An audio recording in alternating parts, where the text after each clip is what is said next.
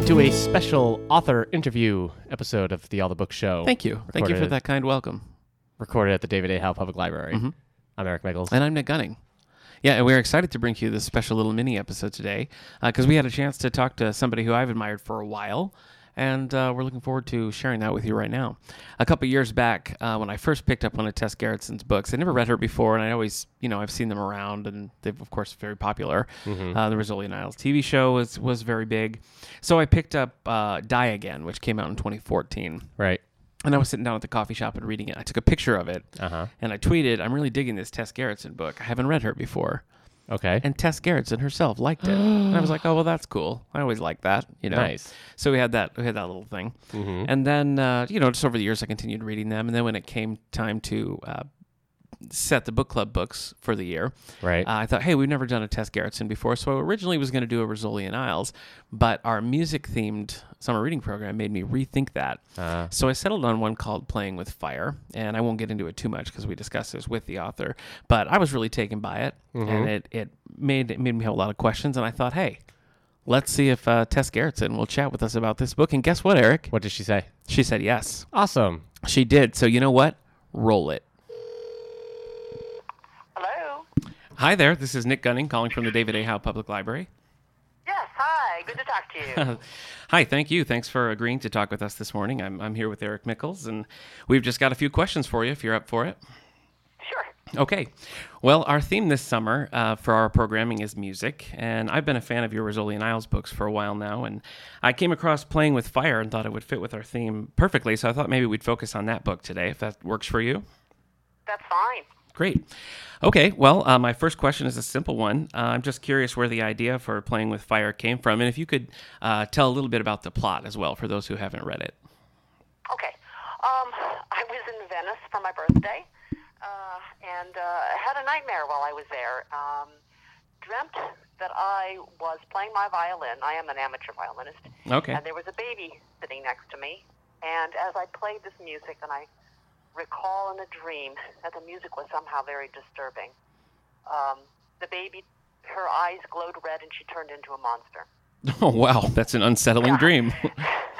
So I woke up, and that, that was an interesting nightmare. And I thought, there's a book in here, but I'm not quite sure what the story is. It's something about the power of music to transform people, to tell a story, to to to inspire some really deep emotions. So um, I walked around Venice that day, and I ended up in the old Jewish quarter. And there's a uh, there's a piazza there where they have uh, memorials to uh, the Jews who were deported from Venice and sent to death camps. Um, I think most of them died in Poland.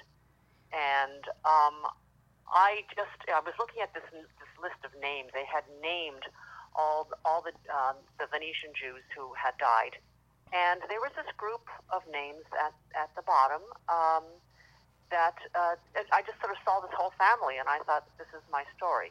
This uh, this is where I want to write down, turn this story into, uh, from music into the Holocaust. It was almost as if I was meant to be there, and um, so that's that's how it all came about. It was a it was a dream followed by a trip to the Jewish quarter. Well, it made for a really fascinating book. It was, uh, we're doing it for our book club, and it's one I picked up. I didn't intend to just read the whole thing, but I did. I just, I sat down and read right through it because, uh, I mean, it's just, it's intense. You know, it's it's very high paced. It just, it just grabbed me right from the beginning. Well, it's it's also a very short book. I mean, I felt that um, uh, part of it was a. I was thinking this would be a story that would also be something for um, for young adults. It would tell Oh, okay. them, it would teach them something. Um, and I wanted to keep it very, very firmly on just those two themes Mm-hmm. about about how music, how musicians are all linked. I mean, in a way, there's something about the the language of music that needs no interpretation Sure. we look at a piece of music and we all know how it's supposed to sound. It doesn't matter what language you speak. So there's that, that sort of brotherhood of musicians. Yeah, absolutely. Well, let's stick with that for a minute because I'd like to talk a little bit about the piece that you actually composed, Incendio, to go with this. Can you tell us a little bit about the, the process of writing that? Yeah, so I'm, um, as I mentioned, I'm an amateur musician. I play both the piano and, and the violin. Okay. And um, while I was writing this story, I had to um, I had to describe a piece of music that didn't actually exist. Sure. And um, the plot is um, about a, a woman violinist who picks up a, a piece of sheet music in a romantique store, brings it home, and every time she plays this music on her violin, her three-year-old daughter goes a little berserk Sure. and does something really horrifying. So that's the, that's the baby in my dream, the monster who is inspired by by disturbing music. Um, and this starts to affect her marriage and her family, and she becomes afraid of her own toddler. Um, so she needs to find out where this music comes from. And she eventually goes back to Italy to track down um, the name, uh, the, the composer, and what was the story behind his music. Mm-hmm. Um, and the piece of music, this fictional music, is called um, in Italian incendio, uh, which means fire. Um, and I was I had to describe this piece of music that she was playing. I mean, just for the for the for the book's purposes. And about halfway through the writing of the story, I had another dream, um, and I woke up with a melody in my head. Mm. It's one of these weird things where you know, everything is sort of handed to me through Yeah. my subconscious. Well, that's great. Um, and I could immediately sit down and play the theme, that that opening theme on Mm-hmm. the piano. I knew the chords. I knew exactly how it sounded. Okay. Um, but it took me probably about six weeks to compose the whole thing because, as the music is described, it starts off with a, a Mhm. mournful waltz, Mm-hmm. and it gets more and more frenetic Yeah. and uh, goes into the higher registers and becomes really disturbing. Um, so that was the part that I really needed to work out was was how this this really pretty theme becomes disturbing. Mm-hmm. So that was that was the process of of, uh, of composing. Um, once the music was composed, I wrote it for piano and violin.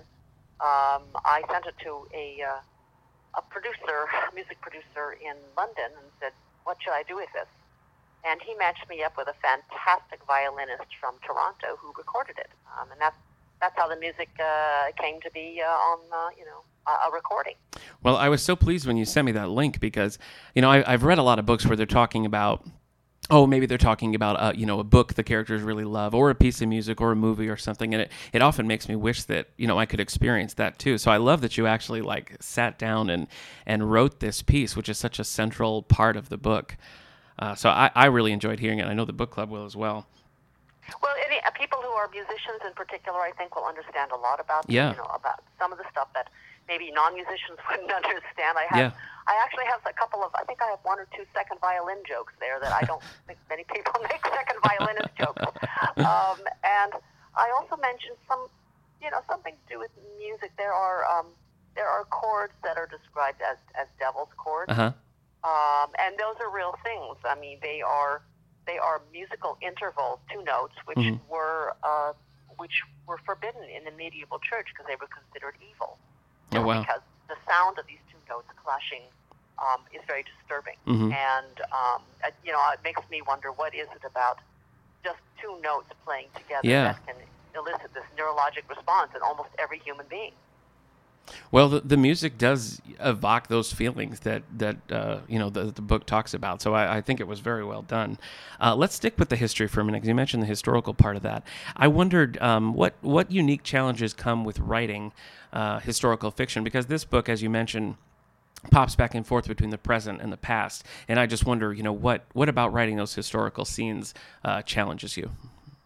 Well, the, I think the, the most challenging part for me um, was it's a very difficult topic. Oh, I yeah. mean, the Holocaust is, is a horrifying Yeah. topic, and um, and there is not there was not a lot written about Italy, and most of what we know as Americans um, are you know places that uh, like the Netherlands with Anne Frank, or Poland, or, or what was happening in Germany. Mm-hmm. But Italy was one of those, sort of interesting um, places that the Holocaust was happening, but there were there were a lot of differences, and that's what I wanted to emphasize: was how many Jews survived Mm-hmm. uh, in Italy. Why did they survive? What made Italians different?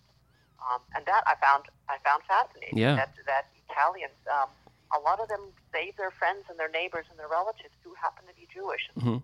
um, what helped, of course, was that um, in Italy, anyway, Jews were so deeply integrated into society. So, w- what about this? Uh, sticking with the challenges of writing, I mean, how how how is it different for you as a writer to sit down and write, um, you know, wholly original characters versus a mix of original characters and your your popular recurring characters like Rizzoli and Isles? Um, yeah, well, there. Um, well, most of the characters that I, I wrote in about in Playing with Fire were were fictional, Mm-hmm. um, and I think uh, you you have a responsibility to be to be true to history. Yeah. Um, you can't just have somebody not be the way they they were described historically. So that is the big thing: is you feel responsible to be accurate. Um, in fiction, when I make up people, I can I can make them do whatever I want Right. them to do, or be whatever I want them to be. Um, but here we're talking about you know real people who suffered real real horrors, Mm-hmm. and I wanted to be true to that. Yeah. Well, I I mean, it was it was a very. I mean, like you say, it's just that is just an upsetting time. It's an upsetting topic, uh, and so I, I like the way you sort of you, you put a human face on on the characters in the book that really, you know, gave you kind of an understanding of that time and uh, just little simple things that you might take for well- granted. I, I know, and, and I think it was really important for me to focus on one family hmm and to think about.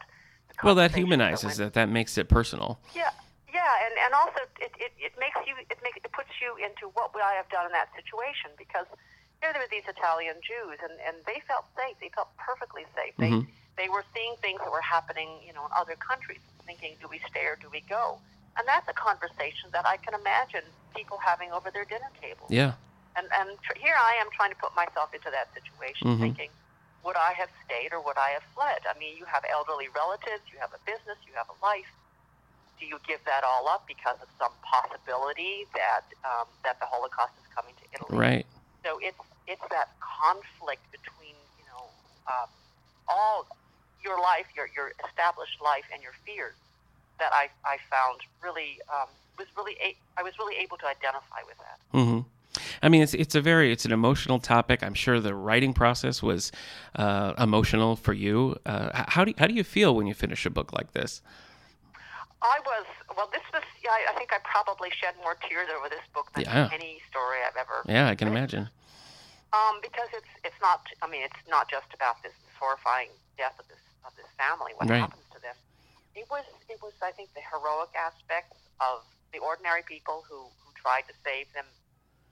Um, in particular, uh, there is the character Laura Balboni, who Mhm. is a who's the girl who loves the composer. and Yeah. She's not Jewish. And Right. What she goes through and what she sacrifices to save her lover. So. Yeah, well, in her, I think the experience she has where um, she may make things worse. You know, like she she feels like she's doing the right thing, and sometimes it's drawing the wrong kind of attention, and so it's just kind of a. I felt like she was sort of stuck in an impossible situation where there's really no no happy outcome and no right or wrong move. That's right. Um, and but that's you know that's the definition of a true hero. Yeah. That you you do things despite the consequences. Um, you try to do the right thing, and and many people did. hmm Um, I mean, there were a number of, of Catholic Italians who um, who sacrificed their lives to save um, their friends and neighbors, and there were story after story about how many you know, priests and nuns were executed by the Nazis uh, for for harboring uh, Jews. So, you know, that's a very uplifting story as well. Yeah. Oh, I agree. Well, th- thank you so much for being generous with your time with us this morning. I, I do.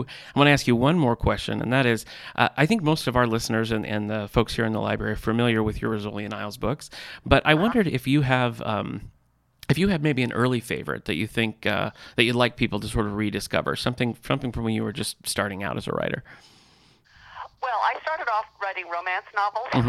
so I don't I don't know if that's going to be the one that appeals to them. Okay. But, um, before Rizzoli and Isles, I wrote um, a number of medical thrillers, Mm-hmm.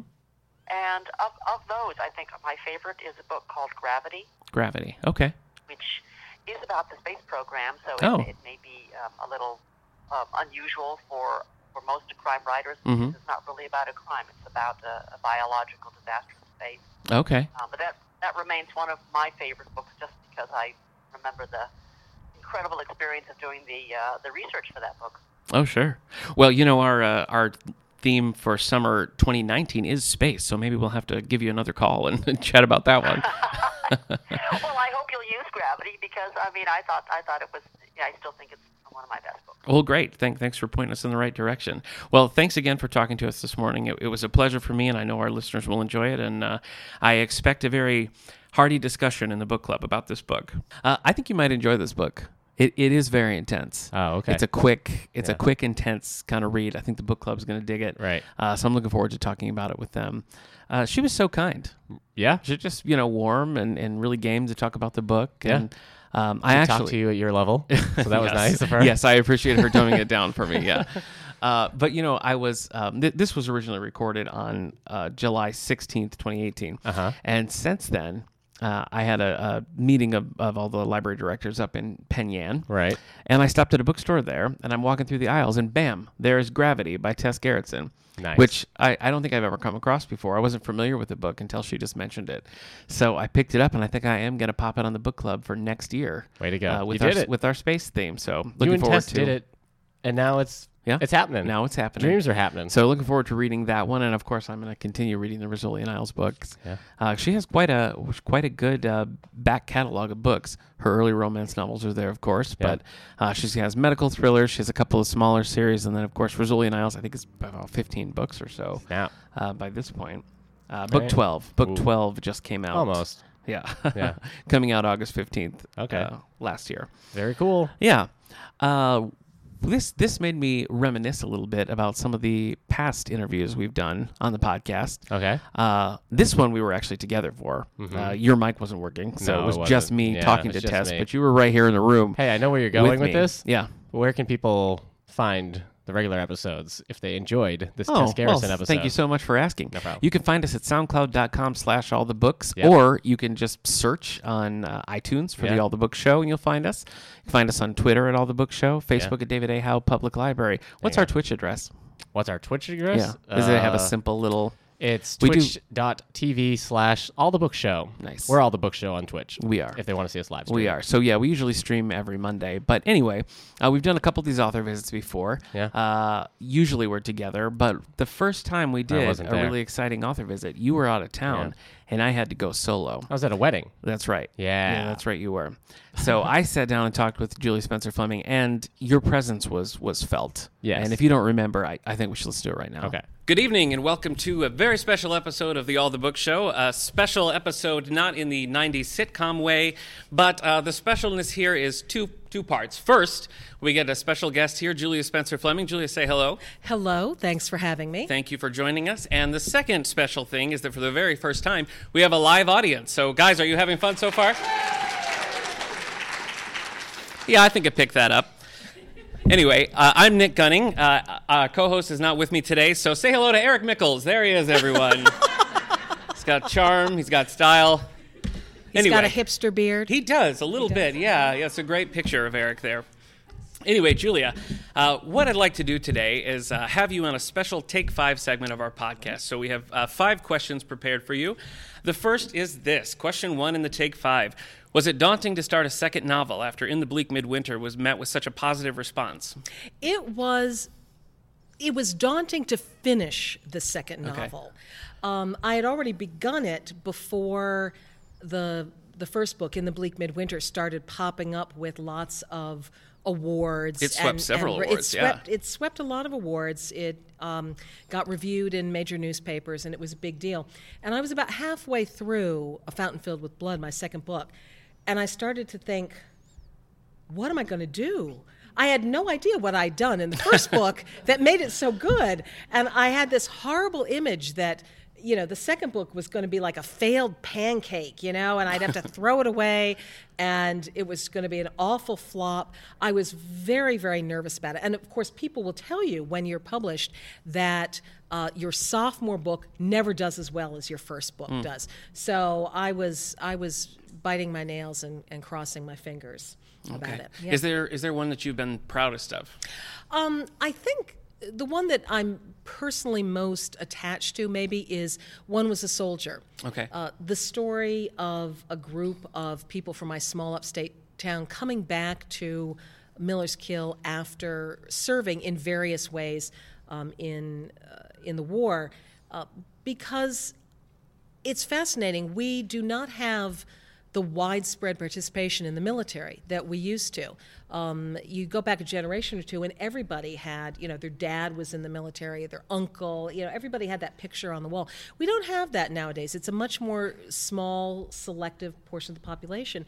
and I wanted to be able to have my readers feel like they personally knew someone who had served and been through that experience by reading my book. And I got some really wonderful feedback about it. And so I feel like that was something that that was a little bit more than just an entertaining mystery. Oh, that's great. Uh, number two, was there a particular author or book that inspired you as a child? Goodness, as a child, um, my favorite books as a child were the Mystery of the Mushroom Planet. not, not a mystery. Yeah, I don't know who knows that out there. You'll have to put it up as a link on the website. All right. These were a fantastic series of books about kids who like built their own rocket ship and flew off to the mushroom planet and there was incredible adventures and exciting things and um, as a child i actually tried to make my own mushroom planet in the attic um, I, I sort of built props and had cardboard boxes with mushrooms large large mushrooms not little ones um, on them indicating that not for the first time that I really wanted to live inside a book. if, if we don't run the dehumidifier in the auditorium, we can actually grow mushrooms right down here. You so- have the mushroom planet Yeah. here in the library. That's right. So that was children's lit is really uh, more Eric's specialty than mine. So Eric, Mm-hmm. any follow-ups? No, he's good. All right, that's fine. Uh, you sort of touched on this a little bit, but I'm going to ask it anyway because it was an interesting answer. If you weren't writing about Claire and Russ, what other genre might interest you? Science fiction. Science fiction. Science fiction is what I started out attempting to write, and uh, it was the what I really read the most as a teen and as a young adult. Um, and I got away from it for a while, and I actually am reading a lot of it now. I find it's very hard for me to read crime fiction while I'm writing um, because one of two things happens. Either I uh, wind up copying somebody else's brilliant idea. You know, five days later, I'll be like, you know, I think I, I think I've seen something like this. Well, I actually just stole it from you know one of one of my friends that I just read, um, or I read something that's really good and I'm plunged into the slough of despond. Um, I made the mistake of reading Steve Hamilton, who's a fantastic writer, um, once uh, when I was right in the middle of the book, and he's just brilliant with with this beautiful, clear, clean prose. And I just went into a total funk. I thought, I'll never be this good. It's so bad. Everything is so wordy. Um, so I read a lot of science fiction. I love it. I'm not very good at it. I'm not good At writing? no, I'm good at writing. I'm just science. thanks, thanks. No, Nick. at writing sci-fi. don't come to the David A. Howe that's right. Yeah, Library. the, the, the murder library, the murder murder library. library, as she called it. Wow. Uh, no, I think I'm pretty good at writing, but science fiction involves world building, uh, creating a whole unique, you know, structure for it. And I'm not that good at it. Mostly, I'm really good at thinking up why and how to kill people. Oh, okay. All right. So you better be nice to me, Nick. I will. I will. Do you have a current favorite sci-fi? Uh, something I, you know, I just finished reading John Scalzi's latest, and I love his books. They're very accessible. If you are someone who has not read science fiction before, I urge you to try them because they're just, just what would we call them? You know, just ripping good yarns. Sounds good to me. mm-hmm. You know who else likes John Scalzi? Eric. Big. Look how excited I, he is. I truly really- wish that we had video to go along with I- this. yeah, we should have- see the Eric on a stick. I know, he's- that's making his appearance here. He's actually this skinny in real life, so it's. Uh, he is very excited nice. looking. He though. is. Yeah.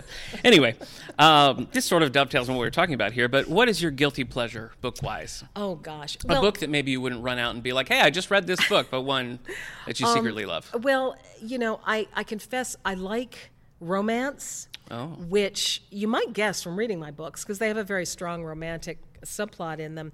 Um, and it's kind of a shame. Romance is the number one best selling genre in this country, uh, bar none. Um, but it's kind of, it really is sort of a guilty pleasure. You know, it's, I like reading romance. and you, you feel like you have to pull Yeah. it out of its brown paper wrapper. Um, you know, what, that's one of the great advantages of reading your ebook. It's like when you've got your Kindle up, people think you're reading Proust, and you know, you're actually it's like sucking up love's lusty loins or something. So- All right. So, our, uh, a last question here in our take five. You write from both a male and female perspective in the series. Now, do you do you sit down and think I'm writing a male now, I'm writing a female now? Does it just come naturally to you, or are there certain steps you take? Um, well, the, the flip answer that I like to give is that writing as a for a male point of view is easy. You just figure out what a woman would say, and then you subtract eighty percent of what she says. um, uh, I, I I actually do find it uh, fairly natural. I do have to think about it, but I very much enjoy getting into the mindset of, you know, one of my major view- viewpoint characters is a 50 year old uh, chief of police in a small town. And um, it, it requires me as a writer to use a lot more indirection maybe. Okay. men very frequently and certainly a man like like russ Van Alstyne uh, they don't say everything. They really don't put it all out there. And you have to learn to decipher what's going on inside by what he's doing on the outside. And so that leads to i think i hope uh, a richer style of writing. Uh, claire is a priest and as well as a woman and so she is incredibly voluble and in touch with people's emotions, and, and she'll talk all day. Um, and Russ isn't, and I need to show who he is using other things besides just just his words. And I hope I do it well. well, uh, do you think she does it well, folks? There you go. What, All right. What about what about Eric? What does he think? Eric, what do you think? He's smiling. He is. I think he I- really likes He's it. a little starstruck, if we're being honest. Uh, anyway, uh, on behalf of myself and Eric and the David A. Howe Public Library, we're so uh, thankful that you came. We had a great time tonight, and thanks for joining us on the podcast. Thank you, Nick. That was pretty good. Some of your best work, I Yeah, think. yeah. You know, you just you really nailed that Yeah. Harpo. Uh, just kind of. The Harpo Marx comedy. Yeah, Yeah, just just Yeah. really really got that Yeah, going. you so- didn't hear it on the microphone, but I was just running around with a horn. Yeah, just honking the honking horn, the horn at people in the horn over audience, right in their face. Uh, people love Julia Spencer Fleming. Yeah. she she's a very popular author here, and I still like since this visit because that was a while ago. That one was Mm-hmm. we recorded that March thirty first of twenty seventeen, and I still will randomly get people like, so did she say anything about when the next book Yeah. is coming out? Uh, because those those she, books, she it- reposted it's on a cliffhanger. She reposted our episode. She's Yeah. like, I was doing an interview, and all Yeah. the comments were like, "Get back to writing." It's true. What are you doing doing interviews, Julia Spencer Fleming? Well, the last one, Through the Evil Days, came out in 2013 and does end on a bit of a cliffhanger. Yeah. Uh, so I know I know that she is working on it. Yeah. Uh, she's a, her first novel in the Bleak Midwinter won the Agatha Award, the Anthony Award, Uh-huh. the Macavity Award, Sorry. the Dilys Award, Mm-hmm. the Barry Award, and Uh-huh. then she went on to also win a Nero Wolfe Award and a Gumshoe Award, and was uh, nominated for an Edgar Award. Mm-hmm. So, uh, especially in the Bleak Midwinter, just set off like everybody in the mystery community was like, "This is a great book. You have to read it." Yeah. and it is a very good book. I enjoyed it. We did the first couple for book club in preparation for her visit. Good job. Uh, she was just a lot of fun. She was fun at the. We all went out to dinner beforehand, and she just, Yeah. you know, she's just a warm person and good sense of humor. I don't remember going to dinner with anybody. you were gone. You were out of town. okay, so you it were at a wedding. lack of invite. Right. Okay. Right. But she just, you know, the audience really enjoyed her that night in the auditorium, and and she Right. was so game to just like play along with everything that happened. So Sure. I really enjoyed that visit, and it was great to talk to Tess Gerritsen too. So Sure was. Exciting times here at the Yeah. All the Book Show. Uh, anything you'd like to add before we close up shop? Now let's close up shop. Okay, well, remember, folks, our, our regular episodes usually drop every Monday, Mm-hmm. and I already told you where you can find it, but you can you can come and rate us and review us, and uh, send us an email, send us a tweet. We love Yeah. chatting with you guys. So, thanks for tuning in. We'll see you next time. Bye.